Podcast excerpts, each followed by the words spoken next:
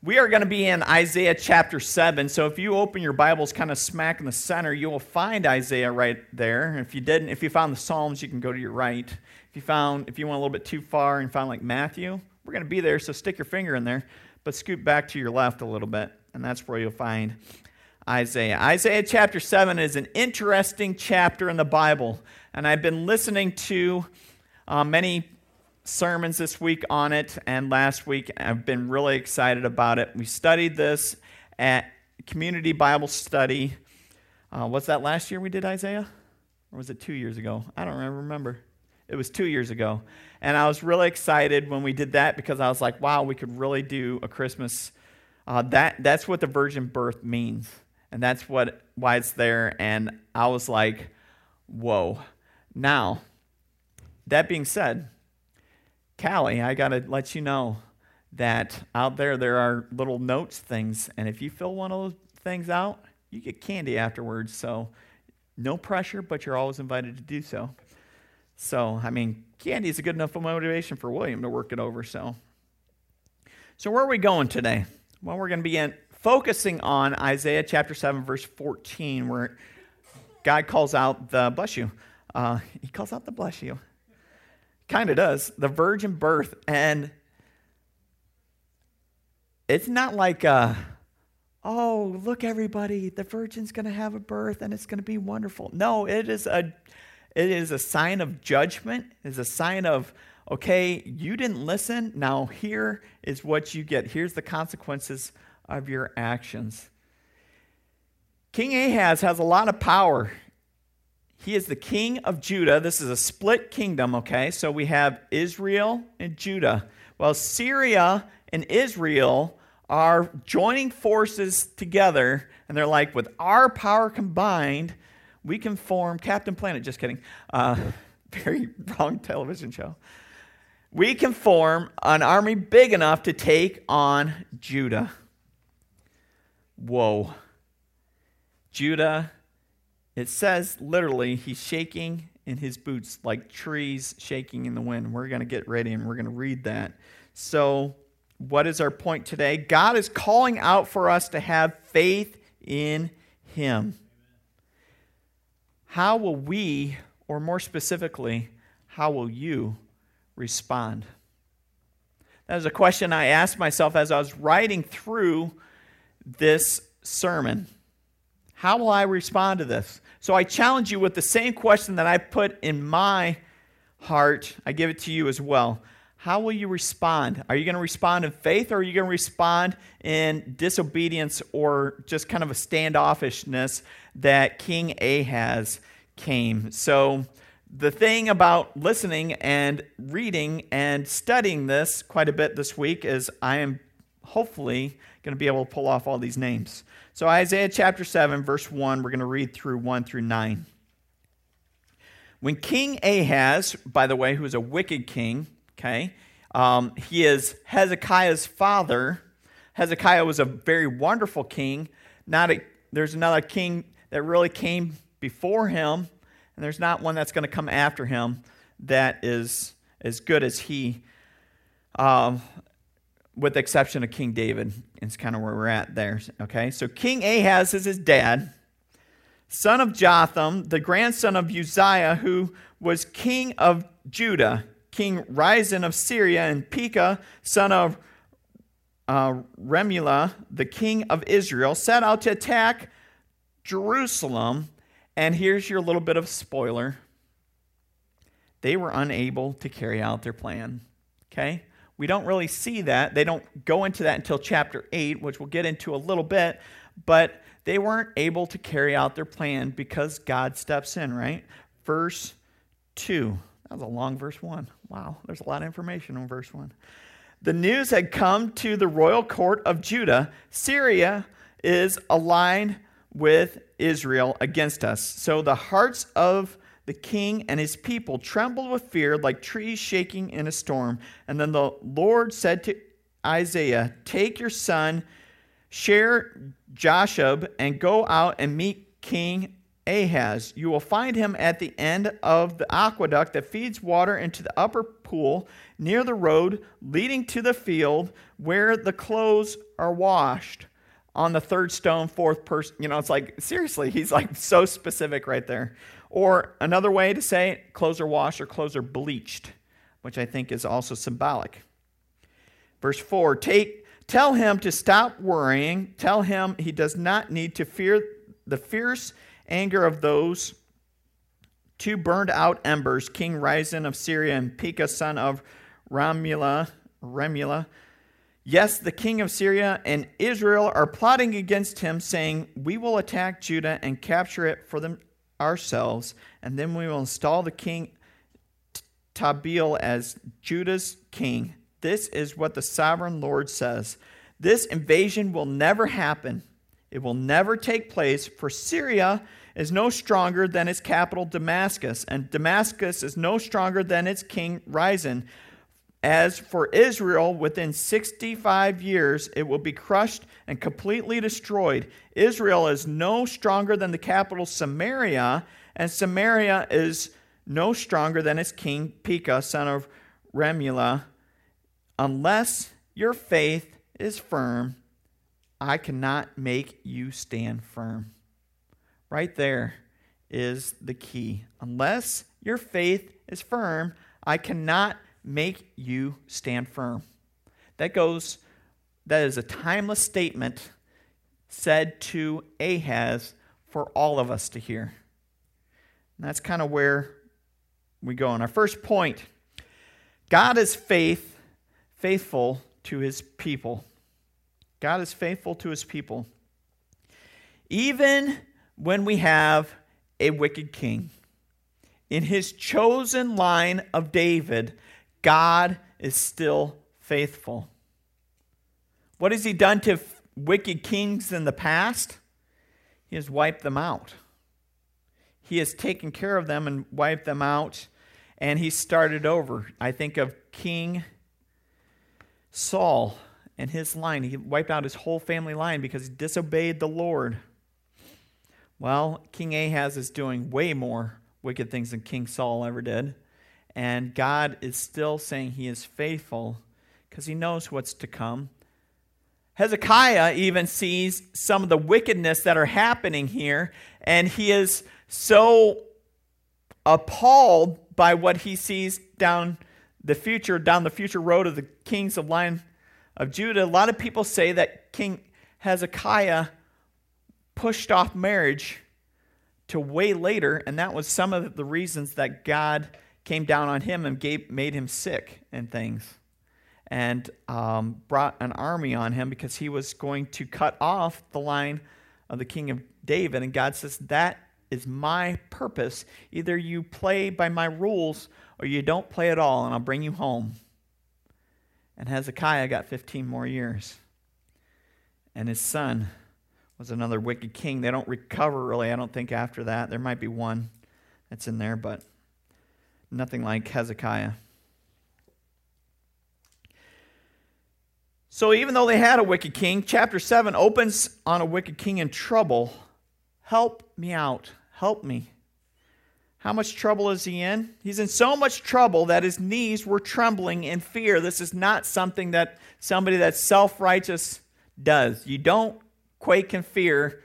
You think you got it all figured out. But the army that's coming against him is so strong and so powerful that he knows he is in trouble. He knows his days are numbered and he can't do it today. In the youth group today, I would say this is Peter Pants scared, right? That's right. That's how scared he is. He is not so much in trouble. Is in so much trouble that only God can save him. And so God sends his prophet Isaiah along with Isaiah's son, Shear Jashub, whose name means there shall be a remnant. So Isaiah's son's name is a promise to Judah, the house of David, that there shall be a remnant. Whoa.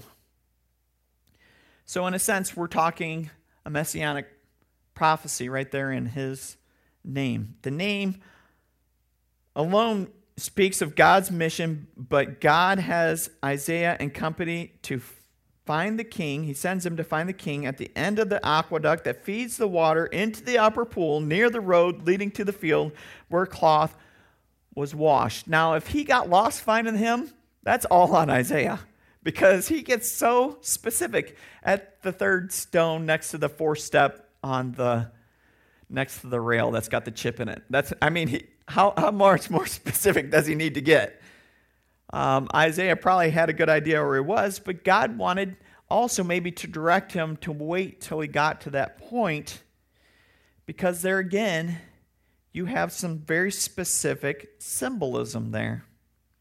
You see this washing of this clothes. Well, what have we seen in the Old Testament before? And I don't I think it's after this point we talk about Joshua getting new clothes and being made white as snow, right? So there's definitely some symbolism here that he wants him to see. As I give as you give this prophecy to him, I want you to see that he needs to see that he needs to clean his life up. And so that's what he goes with. Again, we see some more symbolism of the cleaning than, that needs to be taken place in Judah and the house of David. The word washed here means bleach. And I feel the king would not have missed the symbolism. I think even this wicked, self righteous man who's scared out of his mind might be at a point where God would show up and he would direct and be like, oh, I need to clean myself. I need to repent. Then God says the invasion is never going to happen. His numbers, he also numbers Israel's days, the sister kingdom, to 65 years, which we'll get into when we read the next passage. This comes to pass not in Ahaz's lifetime, but in King Hezekiah's lifetime. We find none of this did anything to turn Ahaz's heart toward following the Lord, however. Ahaz is like, no, I'm not going to do this. We'll get into that in a little bit. Yet the Lord, He is faithful. He still follows through. He follows through with His plan in Isaiah chapter 8. Has Isaiah named he has Isaiah name his son Mayor Shalal Hashbaz. Hey, Miliel Hashbaz. Can Maher Shalal Hashbaz. Who? Can Mayor? Well, uh, that might be all right.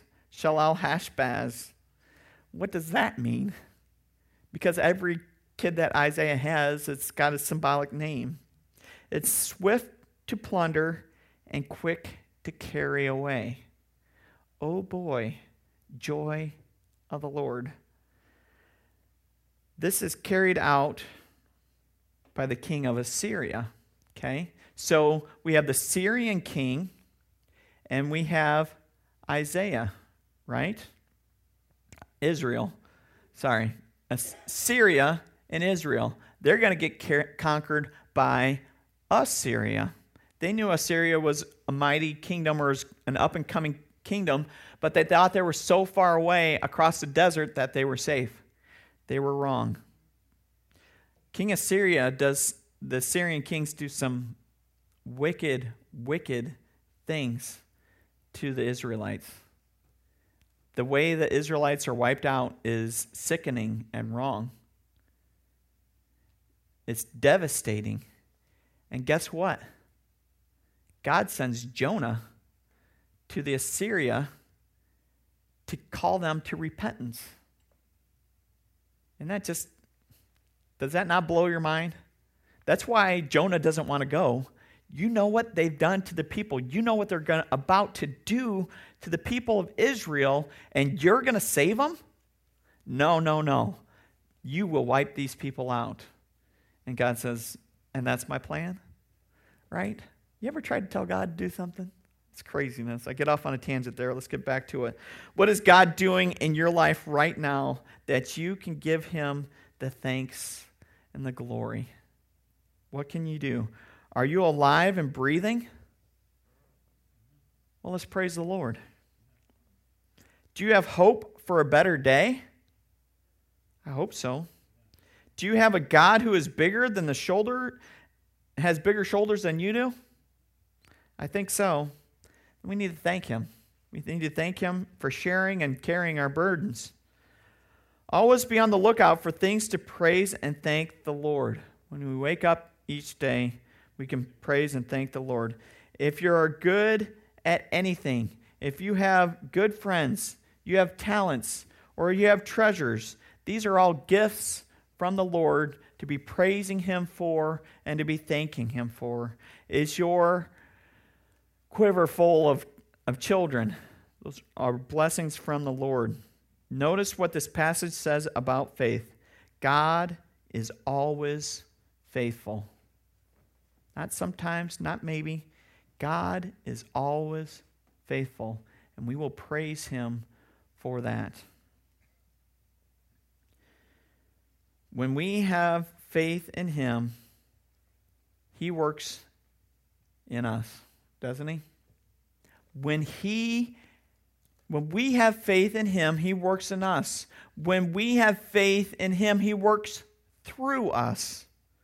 If we do not have faith, He does not work. Because without faith, it is impossible to please God. Hebrews chapter 11, verse 6, right? It says more than that. It says it more intricate than I did, but that's the gist of it. Think about this faith takes calculated risk, right? You don't go out and see an army of 20,000 and take your army of 10,000 and be like, "Oh, I'm just going to I'm going to take them on." No, you consider it, you calculate, and then you say, "Lord, are you going to deliver this army of 20,000 into my army of 10,000?" Because if you don't, what are the people going to say? You're a fool. You're crazy. And they're probably going to say that anyway but if God is on your side, who can be against you? And so you know you can face the army of 20,000 with 10,000. How do I know? Because Jesus said it in a parable, dang it. right? He did. So God takes on the impossible because the Lord is in it. And if the Lord is in it, who can stand against us? No one. And the weaker we are, the more glory he gets. And the more we can say, to God be the glory for the great things he has done. Good him right there, right? Um, what a blessing it is to be able to give him the glory. And I would say, I don't know this for sure, but a lot of times that's an exponential blessings when we give him the glory on top of giving him the victory, wow, watch out for what God's going to do and is doing in your life. Because God has called us out to have faith in him. How are we, or more specifically, how are you going to respond to that?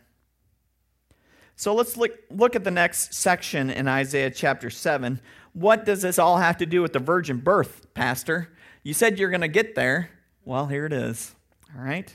10 through 14. Later, the Lord sent this message to King Ahaz Ask the Lord your God for a sign of confirmation, Ahaz, and make it difficult as you want, as specific as where you're going to be in the place and time. Where is he going to be at? He is down this road, down here, through here at the washing pool, right? Remember that. But the king refused. He could have had the Lord come. He could have had the Lord come back right then. Send me a sign. Lord, come down here right now and wipe out my enemies and rule.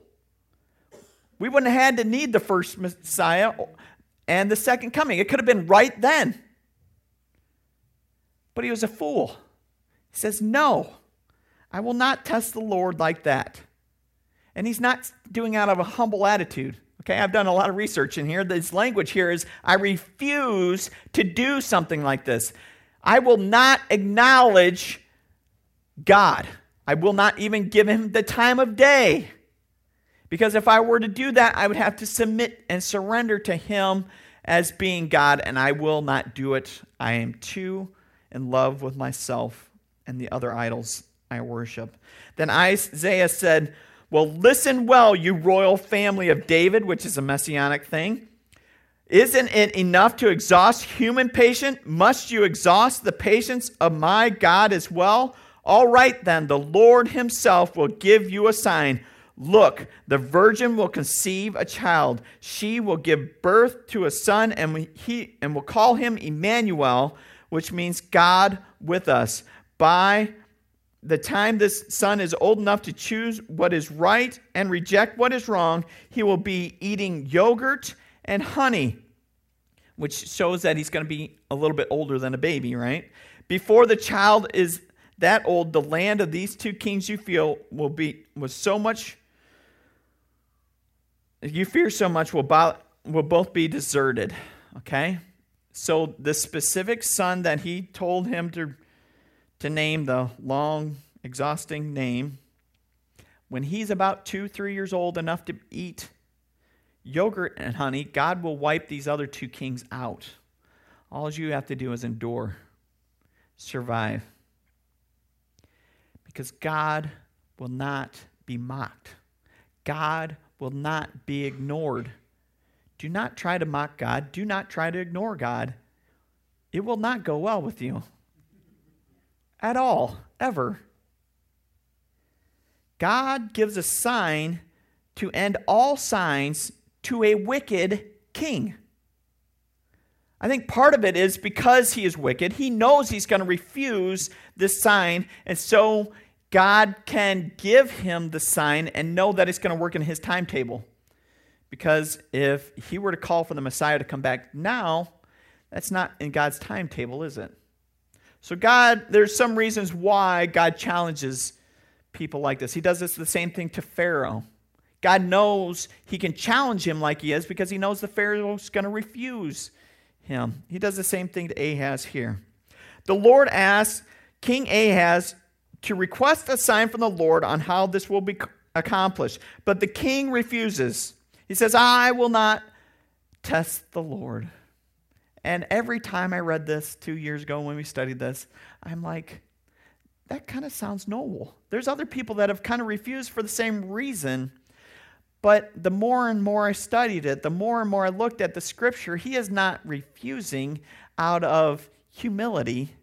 He is refusing out of arrogance, out of pride, out of self righteousness, that he doesn't need a God of Israel to save him. Praise God, his son didn't listen, because the king that destroys Israel and Syria, Assyria, is the one that comes and nearly sacks uh, Judah. But God steps in, thanks to the Hezekiah's prayer. I will not put the Lord to the, to the test, except what he's saying is, I will not even acknowledge God that he even exists. Therefore, I will not put him to the test because then I would have to acknowledge him. This is out and out rebellion. This is straight up wickedness. Blasphemy of the Holy Spirit is defined right there. Okay? What is the one unforgivable sin that Jesus says? It says it's the blasphemy of the Holy Spirit. That's what it looks like right there. You have God in your face showing himself to you, and you say, There is no God. That's wickedness. That's rebellion. That is wrong. Guess what? That's exactly what the Pharisees did to Jesus.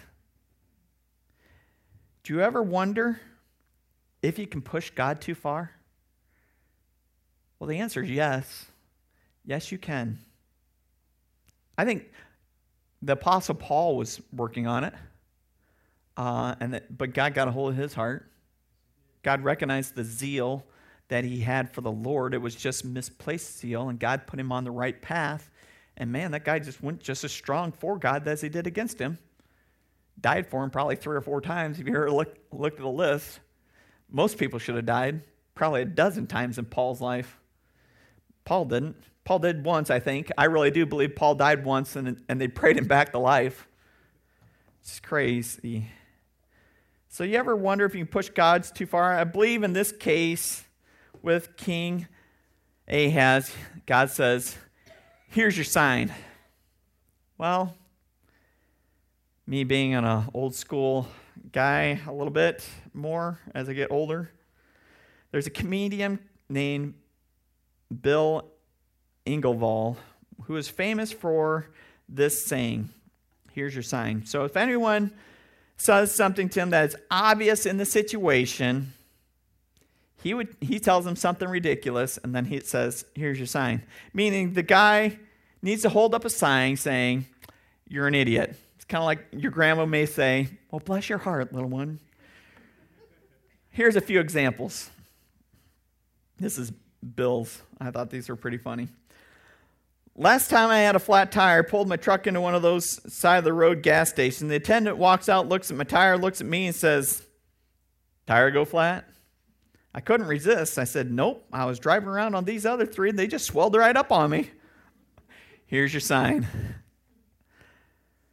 Next one. I shot me a nice deer. I hung it on the den wall in my house. My neighbor comes over and he says, Did you shoot that thing? I said, Nope. He ran right through the wall and got stuck. I just left him right there. Here's your sign. And one of my favorites here. A truck driver was driving along the freeway, and a sign came up that reads, low bridge ahead. Before he knows it, the bridge is right up ahead of him, and he gets he gets stuck right underneath the bridge. Cars are all backed up for miles, and finally a police officer comes up. The cop gets out of the car and walks up to the truck driver and says, puts his hand on his hips and says, "Got stuck, huh?" The truck driver says, "No, I was delivering this bridge and I ran out of gas." oh boy. I can only imagine some of the things that are going through Isaiah's heads, not to mention the son that he took with him to King Ahaz. Don't you see what God is trying to do in your life and you don't recognize it? Here's your sign, son. You're an idiot. Maybe he took a step back from him and he asked the Lord, Is this a safe distance? Should I even be in the same room with this king? Are you going to smote him now? Because if you do, we're in trouble. Because I'd like to get out before you wipe him out, please. The king was so wicked that some of the things that we know of Ahaz said he sacrificed his son on the pagan altars to make sure that they had a good harvest and things. This is wicked. How would you like to be King Hezekiah? Who's your date? Who's your dad? Ahaz. Who is your brother? Oh, we don't talk about him. Right? We don't talk about him because dad killed him to the pagan altars. He had no right, and he didn't he had no reason to do that. He should have been king, and I am today because my dad killed my older brother. Can you believe that? It's crazy. He tried to kill me too, but I got away. I don't know if he did or not. That's just a Shaneism. But you wonder. You wonder if he did. God has a desire to rescue us from the lifestyle of sin and darkness. He counted the cost and he made payment by sending his son to this earth for people like Ahaz, for people like Pastor Shane right? I'm, I'm a wicked man just as much as Ahaz is. I just surrender on a daily basis to the one who isn't. Jesus died an undeserved death to rescue us all. And I have hope in that Messiah. And God is calling out for each one of us to have faith in Him.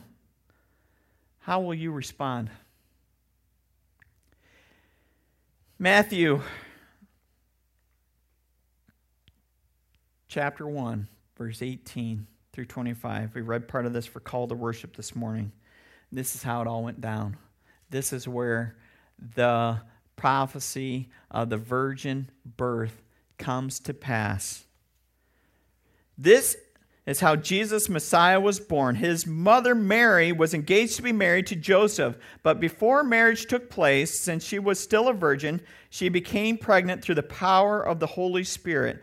Joseph, to whom she was engaged, was a righteous man and did not want to disgrace her publicly, so he decided to break the engagement quietly. As he considered this, an angel of the Lord appeared to him in a dream.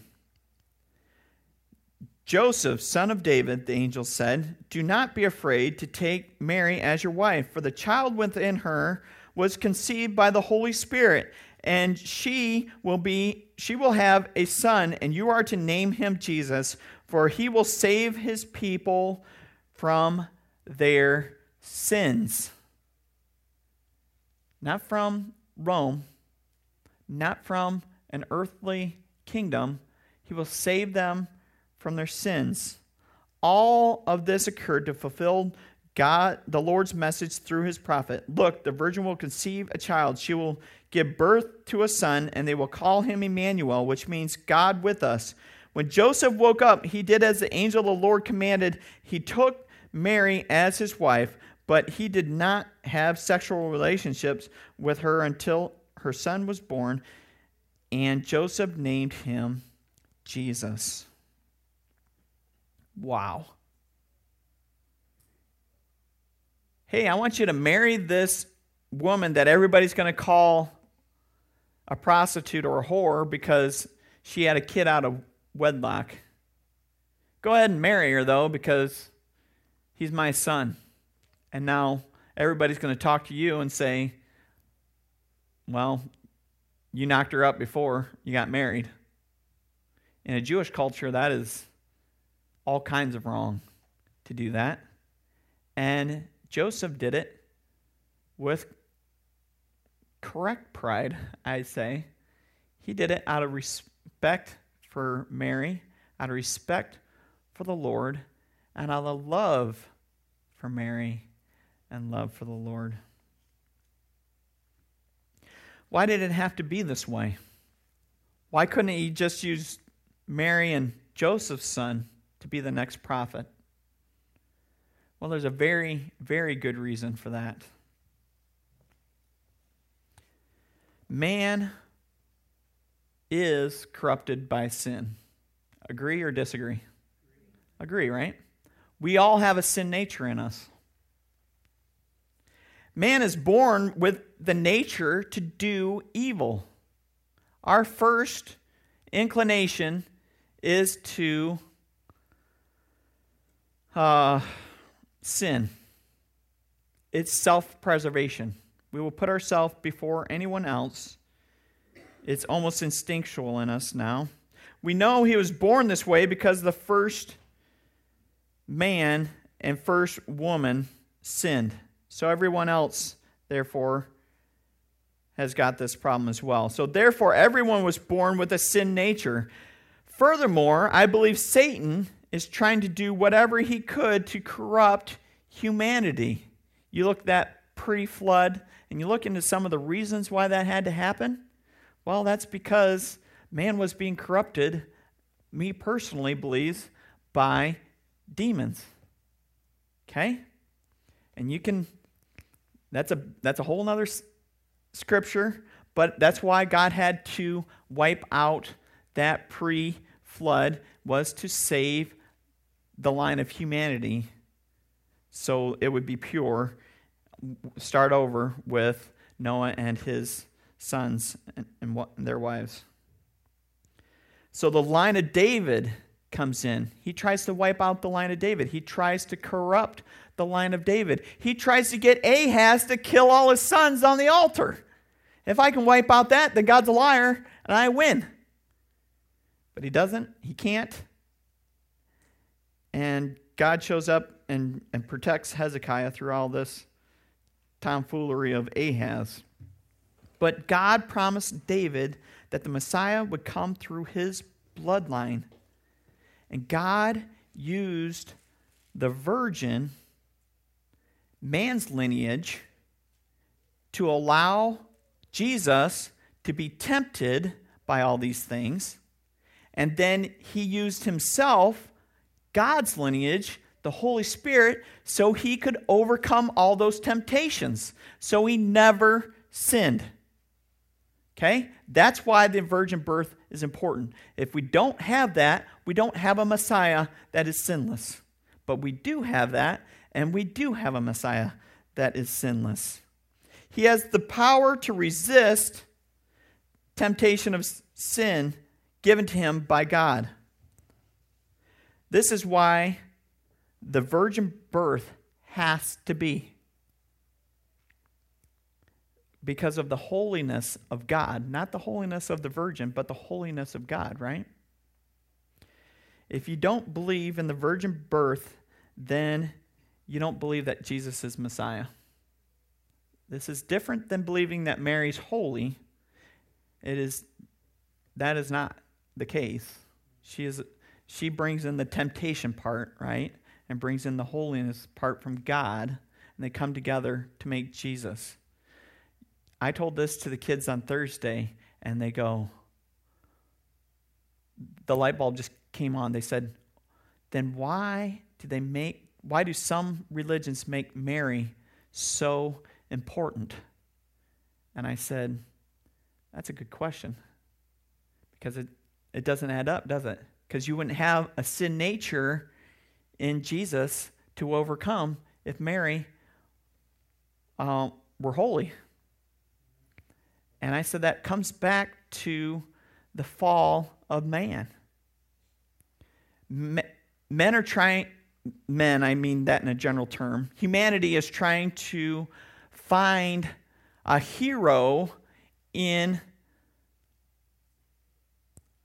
a woman so they can put her on a pedestal to be equal to man, which comes back to the fall. It says, You will always try to aspire to be like your husband but you always fall short.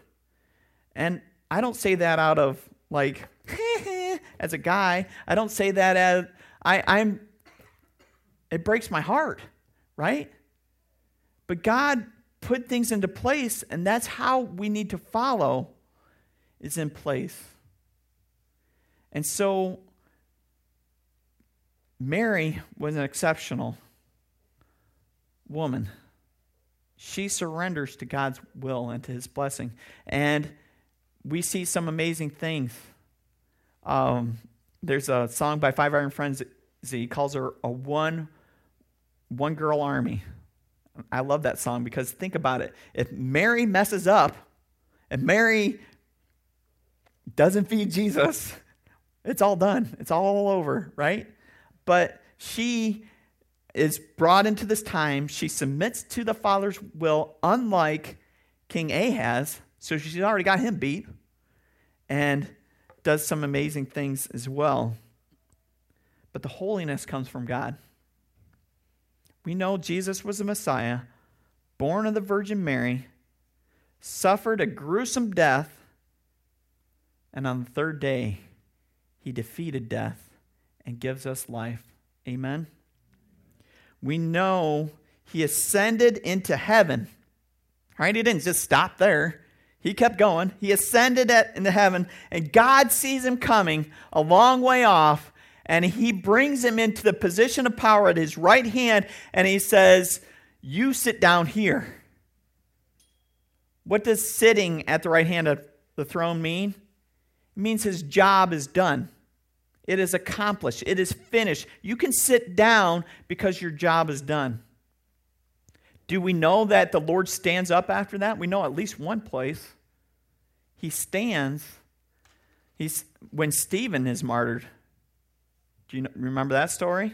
Stephen says, "Look, I see heaven open up and the Son of Man is standing at the right hand of God the Father."